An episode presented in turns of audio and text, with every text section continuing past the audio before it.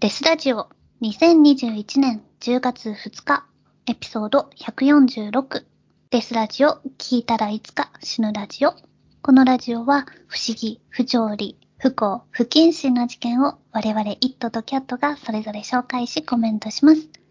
差別的であったり一方的な視点での意見がありますが気にしない人だけ聞いてください。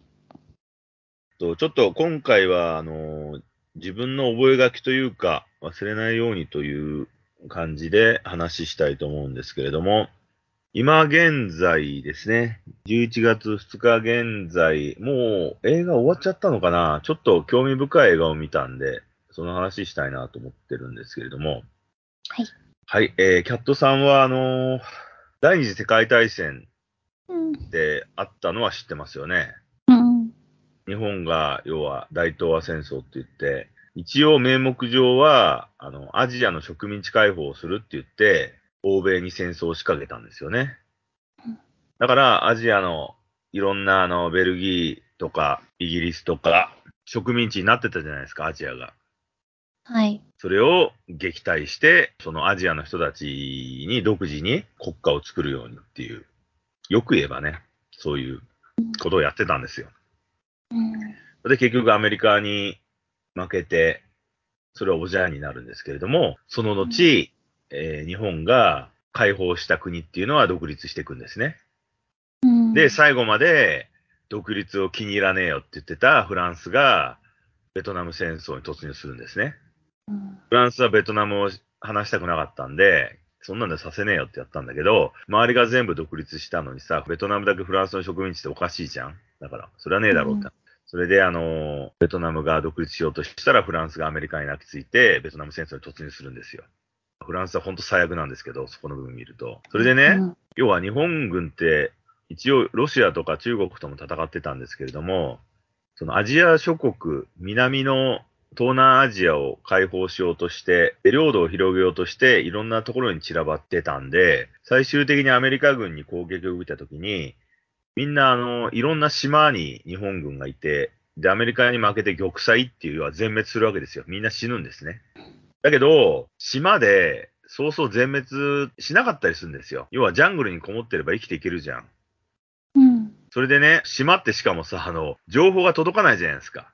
例えば、あの、に戦争が終結したってなっても、招待で数人でジャングルに潜んでたら、その話も届かないわけですよ。うん。はい。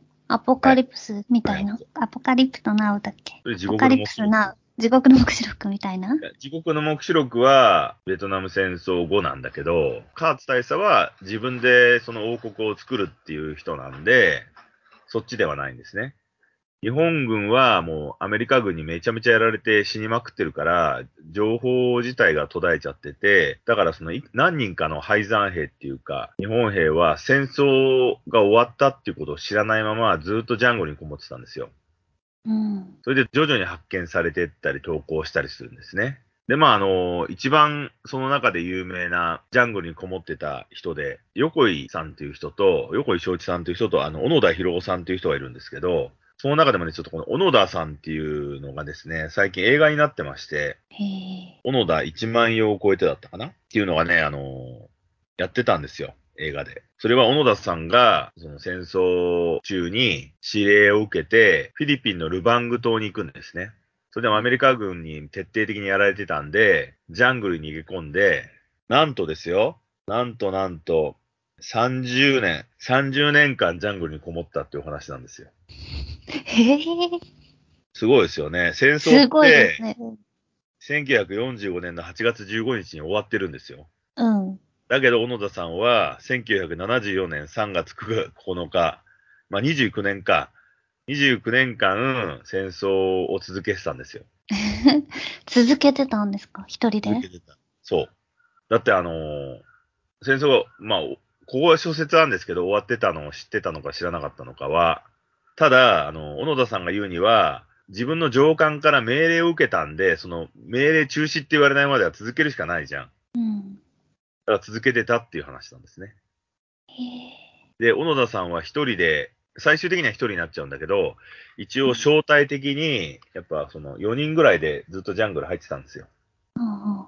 それで、まあなんせね、まだ戦争が続いてると思ってるから、自分たちの存在をアピールするために、あの、農場に火つけたり、あと物資を奪ったりうんしていくわけです。うんで、30年後にようやく帰還するわけですけど、それを描いた映画なんですね。うん30年間ジャングルで何してたかみたいな感じ。うん。知りたいですよね。まあ、単純に保証として、ルートを決めて、見回りをし続けるっていう日常だったらしいんですけど、それでもう戦争終わってるからさ、フィリピン人の村人たちがその辺行くじゃないですか。外銃で脅すっていう。これね、すごく悲しいことなんだけど、戦争が終わってるわけじゃないですか、小野田さんたち以外は。はい。だから、その戦争が終わってる人たち、フィリピンの人たち側からすると、小野田さんたちって軍人じゃなくて、単なる野党なんですよ。強奪犯泥棒なんですよ。うん。強盗としてしか見られてないんですね。そうですね。戦犯じゃなくて、ただの犯罪者？そう、単なる犯罪者なんですよ。それで、さらに、あの、もう肝を言ってしまうと、おそらく小野田さんって、ほぼほぼですね、あの、世界のシリアルキラーに乗るぐらいの人殺してんですよ。殺した方130人。嘘。うわぁ。ああ、でも小野田さんが、言うには130人殺してんですね。本人が言うには？いや、まあ殺してんですよ、本人が言ってんだから。だって軍人として敵を殺してんだから。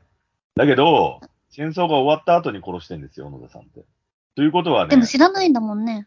そう、戦争だと思って殺してるんだもんね。そうですね。うん本人が言うにはね、だからそこって結構肝で、実は戦争終わってんのを知ってて、やってたんじゃないか説もあるんですよ。だからお小野田さんにとって戦争があの続いてようが止まってようが結構どうでもよくって、一番重要なのは、あの谷口中将っていう人に、小野田さんって命令を受けるんですね。うん絶対迎えに行くから、私が迎えに行くまでは、島をその自分たち日本軍のものだっていう風にしとけっていう、日本のものだっていう風に持ってろって言われちゃうんですよ。指令で。うんそうしたら小野田さんたちは自分たちでこことこことここを確保して、ここに来る奴らは撃ち殺せみたいな敵だから。という考え方で機能し始めるんですよね。あとジャングルの中でさ、米とか取れないから、農家に行って襲って米を取ったりするんですよ。まあ、本当に強奪なんだけど、まあ、そういう教育だったからね、当時はね。はい。差別用語で鈍行っていうのがすげえ出てくるんだけど、その人間、自分たちより全然下の奴らだから殺していいんだみたいな、鈍行、鈍行とか言ってさ、そうして物を奪ったりする。うんで、まあ、彼が言うには130人殺したっていう、本には出てくるんだけど、普通に殺した数で言うならば、シリアルキラーオリンピックの中で上位に行く人なんですよ。そうですね。で、フィリピン側もたまったもんじゃないでしょ。だって、みんな死んで殺されていくわけだから。そうだね。でも、フィリピン側もみんなで立ち向かって小野田さんを捕まえようとかいうふうにもできなかったんだねい。や、だから、えっ、とね、打ち合いは何度もあったんですよ。だから、うん小野田さんのグループはどんどん撃たれて殺されてって、減ってって、最後は小野田さんだけになるんですね。あ小野田さんたちは、正体だから、組織的に襲うんで、あ。最初は4人で襲ってたから、勝てないんですよ、その、要は戦争屋が4人いてさ、うん。普通の農民が銃で撃って戦おうとしても、その人たちって別に軍人じゃないからね。だから勝てないっていううん。感じになってくるんですね。でも、村人たちは、そのうち、あの、小野田さんたちが来たら警察呼ぶわけですよ。普通に。我々と同じの。だって年代がね、もう、近代に近づいていくわけだから、現代に。そしたら警官隊と撃ち合いになって、その小野田隊は人が減っていくっていう話ですね。で最後一人になって心細くなったのかわかんないけど、日本人青年があの、小野田さんに会いたいと思ってキャンプ張ってたらそこに現れて、仲良くなって、でも小野田さんは言うわけですよ。もう戦争終わってんですよって戻りませんかっていうふうにその青年が言ったら、うん。命令が必要だって言うんですよ。ああ。作戦中止？作戦終了の命令をもらわないとやめられないんだって言って。天皇から？天皇じゃない。国の命令が欲しい。の自分の直属の上司から。で、その上司を連れてきてくれって言って、原作っていうかね、実際はもう、要は30年経っちゃってるから、30年前に上官だった人ってもう年取ってんじゃん。だからみんな死んじゃってんですよ。うん。だから生きてる人を連れてって、大野さんに近い人で、その人に作戦終了ですっていうふうに言わせて、日本に帰国するっていう話なんですね。映画だとちょっと嫌な作りになってて、実はその、小野田さんに指令を出した谷口中将っていう人は生きてて、もう戦後だからさ、普通の本屋さんみたいになって働いてんのね。うん。で、その、小野田さんがまだルバング島で戦闘中だから、あなたが指令出したんだから、あなたが止めに行ってくれよって言ったら、いや、俺も別に国に言われたんだから、関わりたくないとかって言ってくんのね。普通に。まあ、それも正しいことだけどさ。うんうん。でも、いや、そう、あなたが言わないと止まんないだろって言って怒られるのね。その青年に。その国がうんぬんじゃなくて、あんたが口に出して言ったんだから、あんたが止めろよって言って、それで言って止めるっていう映画になってましたけどね。だから若干映画の方は現実よりも脚色が加わってるんですけど、らしく、物語。うんだけどさ、まあ、その小野田さん自体はさ、そんだけ人殺してるわけですよ。でもこれって別にさ、あのー我々がよく話してるナチュラルボーンキラーじゃないんだよね。強制されて、仕事として人を殺してる。うん。仕事ですよね。うん。戦争だもんね。そうですね。そういうふうにブレインウォッシュされてしまった人っていうことですからね。へえ。え、最後はどうなったんですか？その130人っていうか、小野田さんって要は強盗殺人犯になっちゃうじゃん。現代の価値観だと。うん。っていうことでしょ？普通に。はい。そそう。それで、えっ、と、フィリピンと日本政府で話をするわけですよ。これどうしたもんかって。でもフィリピン政府は、それは問わないと。だって小野田さんって戦争中だって思って人殺してたんだからしょうがねえじゃんっていう。う。へえ、フィリピン分かってくれたんだ。フィリピンのその時の大統領は、うん。いいですよって。ただ、なんせ人が死にまくってるから、その村人たちにしてみればたまったもんじゃないじゃん。そうだよ。だから、あの、結局お金で解決するって話になりましたね。あ前金を渡す。あ。ええそれで、小野田さんが殺されちゃうかもしれないから、日本に帰還する前に、だから、あの、軍人たちが助けながら、日本に帰ってきたっていう感じですね。で、小野田さんはその後、時の人として、もてはやされるんですけど、ブラジルに渡って、小野田農場っていうのを作って、ブラジルでしばらく暮らして、えその、末。期は日本に戻ってきて、小野田塾っていう、あとしね、小野田自然塾だったかな、あの、サバイバルとか、人生訓とか、生き方とかを教えるのをやって、2014年に亡くなりました。91歳で。わあ、すごいね。うん。まあ、波乱万丈の人生ですね。ねえ。どんな気持ちだったんだろうね。罪悪感とかもあるのか。あ、すごくいい質問ですね。あのーそれでね、この肝があるんですよ。この話の。小野田さんって日本に帰ってきた時に、手記を出すんですね。うん。一体何をしてたかっていう。うんそれで、その手記って別に小野田さんが書けるわけじゃないじゃん。だから、あの、ライターがつくんですよ。ゴーストライターが。うん。小野田さんに取材して、それを文章化して出版するっていう。それでそこに、あその小野田さんがいろんな内容を書いたから、それが映画化されたんだけど、それにね、ちょっと待てっていう人がいたんですよ。おかしくねえか。うん。それが、その、津田慎っていう、小野田さんのゴーストライターをやった人なんですよ。その人がね、小野田さんの本が出た2年後ぐらいに本を出すんですね。はい。要は一番小野田さんと近くにいたわけですから、その人が。その人がその憤りで幻想の英雄小野田昭一の3ヶ月っていう本を出すんですよ。へえ。これね、Amazon Kindle の Unlimited で見れるんで、もし見るチャンスがあったら読んでほしいんですけど。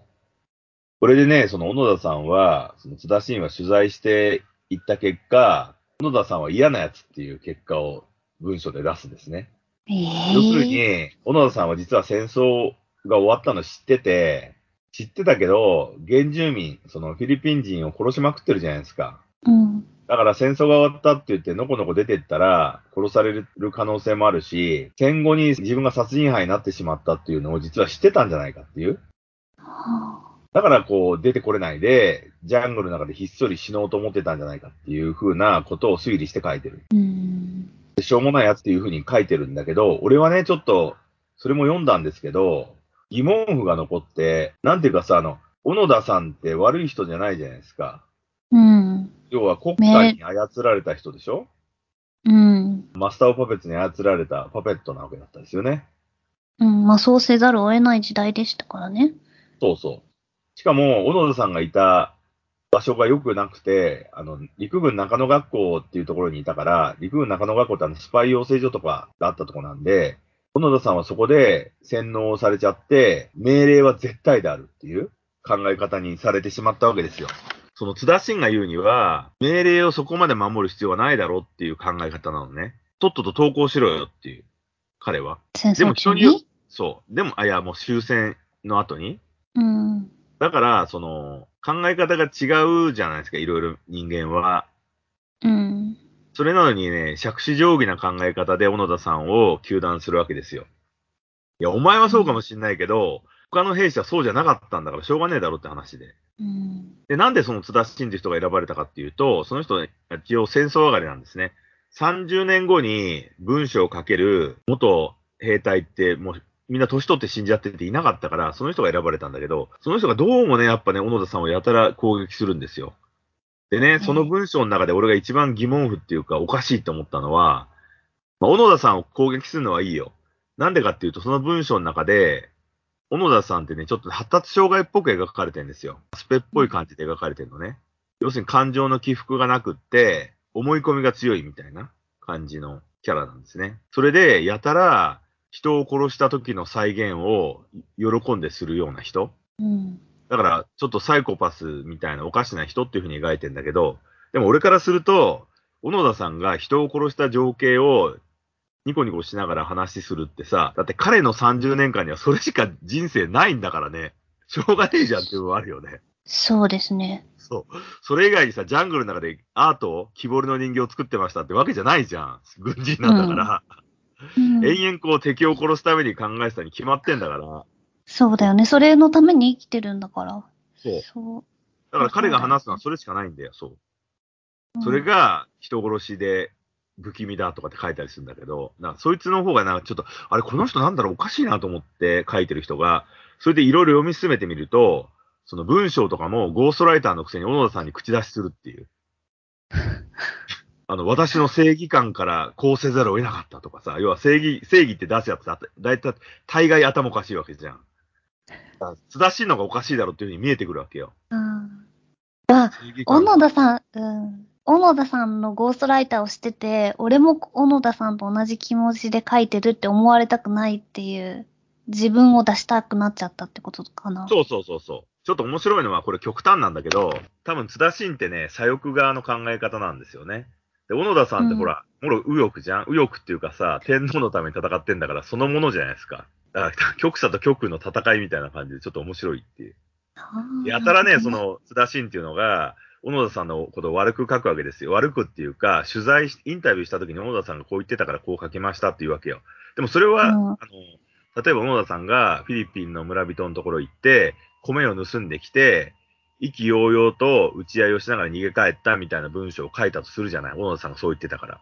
だけど、うん小野田さんは文章化するときに、いや、これじゃ格好悪いから、銃撃戦を繰り広げて、意気揚々と引き上げたみたいなさ、うまく作戦成功みたいな感じに直してくれっていうわけよ。うん。でも、その読者とも、読者側としてはさ、それどっちでもいいわけじゃん。まあね。そう。だけど、津田慎は、そこは直さないっていうのね。逃げ帰ったんだから直しませんって言って。うん。それは、その、俺の作家生命をかけて戦うとかって言ったりする。いや、でも作家生命も何、お前ゴーストじゃんって話で、うんゴゴーストライターがさ、作者に逆らうって何なのって話じゃん。こんなこと分かり通るのかよって。うん。まあ仕方がなかったかもしれないけど、このマッチングが悪かったってことですよね。そうそうそうそう。そうなんです。だけどさ、今現代で考えると、現代のゴーストライターがそんなことするって話じゃん。金のためにやってんだから、嫌だったら降りればいいし、うん。だからそれが多分昭和の作家のさ、なんかそういう偏屈な部分が出てて面白いんですよ。へえそんなやついないじゃん、だって。私のこ、これをと直そうとしたのは私の正義感から来るとかさ、うん。書いたりする。こんなやついるとかって、関わりすぎたってことですよね。急に誰かとマッチングされて、この人のことを追いかけて本にしてくださいねって言われて、誰かと関わりすぎると、やっぱりずっと客観的にいられなくて。あまあまあ、もちろんもちろん。うん。もう明らかにね、その感情が高ぶっちゃってるんですよ、後うん半。ただこの人ね、文章がめちゃめちゃうまいんで、ええ普通に読むと、小野田さんが嫌なやつにしか見えないわけよ。うん。もうなんせね、小野田さんってね、滑舌が悪くて、喋りが聞こえないとかってぼやいてんだけど、それは30年間さ、まあ30年とは言わないけど。誰がも喋ってないもんね。そうそうそう。日本語で。そう。そこを組んでやれよって話なのに、その初期の女の子とかが、あんな喋り方の人なん、見聞いたことないとか言って、要は、聞き取りが難しいから文章化が難しいとか言って、ぼやく心とかがすげえあったり、でもしょうがないじゃんね、それね。それ障害者の人に言えんのかよって話じゃん。うん。だから最初からもう敵意を持ってんだよね。うん。例えば障害者の人の聞き取りで、そんなこと言うかよって話じゃん。うん。そうだね。まあ、小野田さんは特別な生活をしたから、しょうがないよね。障害者の人で喋り方が下手くそで、聞き取りづらくてほんと大変ってさ、その、そんなやつ言うって話だから。いない。だから、明らかに最初から悪意を持って書かれてるんですよ。うん。で、その津田シーンはオープニングに、その、なんでこの仕事を受けたかっていうのとかあって、結局、受けたくなかったんだけど、付き合いもあったし、受けざるを得なかったみたいな、ちょっと弁解してるのね。と、とっとと降りろよって話なんだけど嫌だったら。ら本当そうだよいね。だってさ、あの、戦争が終わってんだったらとっとと殺しやめろよって言ってる主張とさ、自分が嫌だったらやめろっていうとこが矛盾しない？矛盾してるんだよ。そうなんだよ。だから、その、攻撃したくてしょうがないんだよね。で、小野田さんがね、やたらもてはやされて、調子に乗っていくところが描かれてんのね。うん。いや、でもしょうがないじゃん、それね。うん。それも。うん、だってちやほニュースやするしかないじゃん。。そう。有志だもん。それが気に入らねえっていう風に書いたりうん。するわけよ。で、小野田さんについてる編集者も調子づいてるとか、や、やたら愚痴っぽくなってるっていう。めっちゃ嫉妬してるじゃん。そうそうそうそう。で、その人は、あの、小野田さんが言ってたことが実は真実なのかっていうのを調べるために、ルバング島に行くんだよね。ええ小野田さんが言ってた風景を見るんだけど、小野田さんは飛行場を死守しないといけないとか、港を取られたらアメリカ兵にやられちゃうからって言って、見回りを行くんだけど、そこは小野田さんが言うには、要はその、一番重要なところなんだって言うわけよ。だからそのイメージしていったら、当然さ、あの、ルバング島なんていうちっぽけな島の飛行場だからボロ、しょぼいわけよ。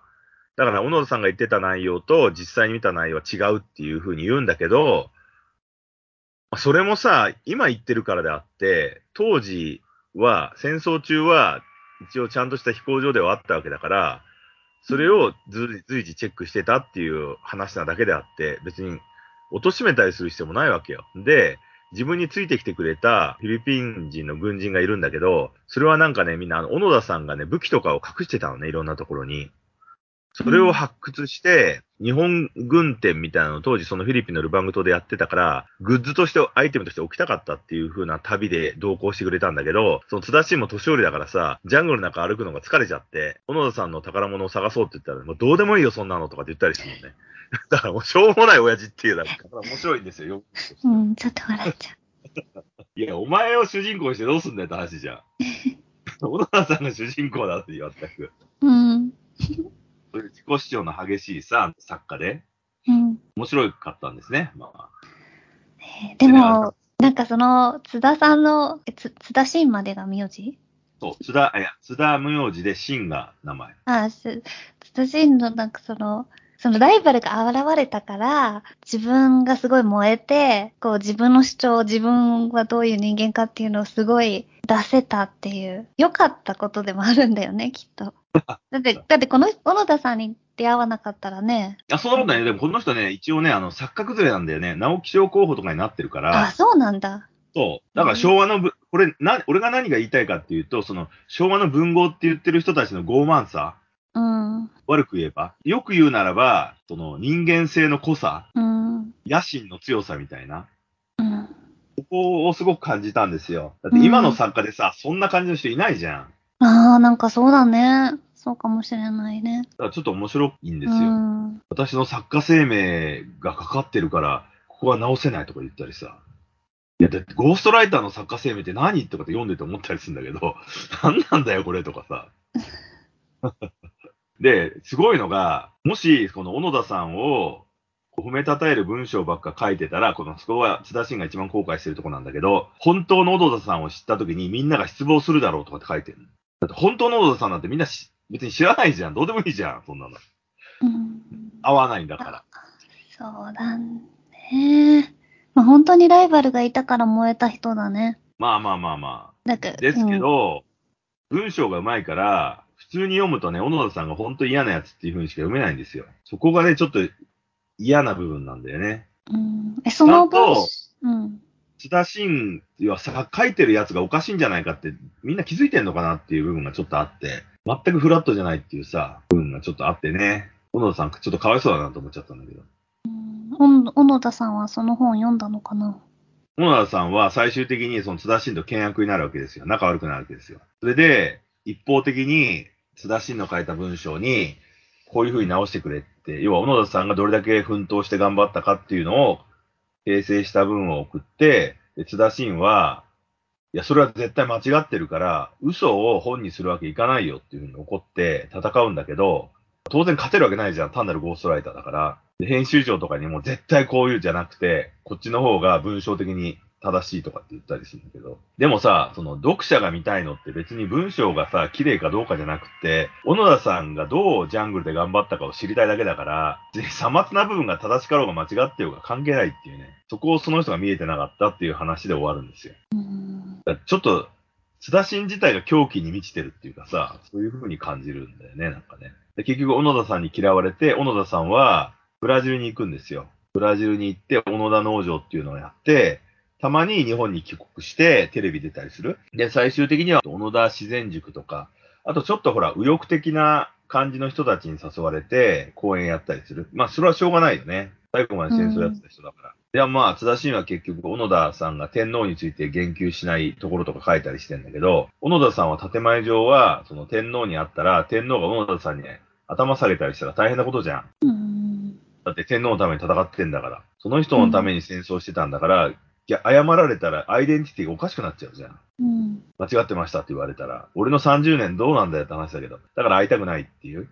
風にしてたんだけど、まあまあ、実はこういうこと言ってたよ、みたいな風に、ネタばらしみたいな感じのと書いたりしてるけど、まあ単純に私が読んだ限りだと、小野田さんって単なる、その、単なるって言ったら失礼だけど、結構あの、今現代史観で言うと発達障害系の部分がちょっとあった人なのかなっていう感じですね。映画でもそう描かれてるんですよね。やっぱりその、堅くなにある方向性を持ったりするっていう。で映画の中で一番面白かったシーンっていうのがあって、映画の中で最後あの、小塚喜七っていう人と小野田さんの二人だけになっちゃうわけよ。仲間がどんどん死んでったり、脱走したりして。うん。それであの、小野田さんのお父さんが、もう戦争終わったからって言って、覚醒器で言ってくれるのね。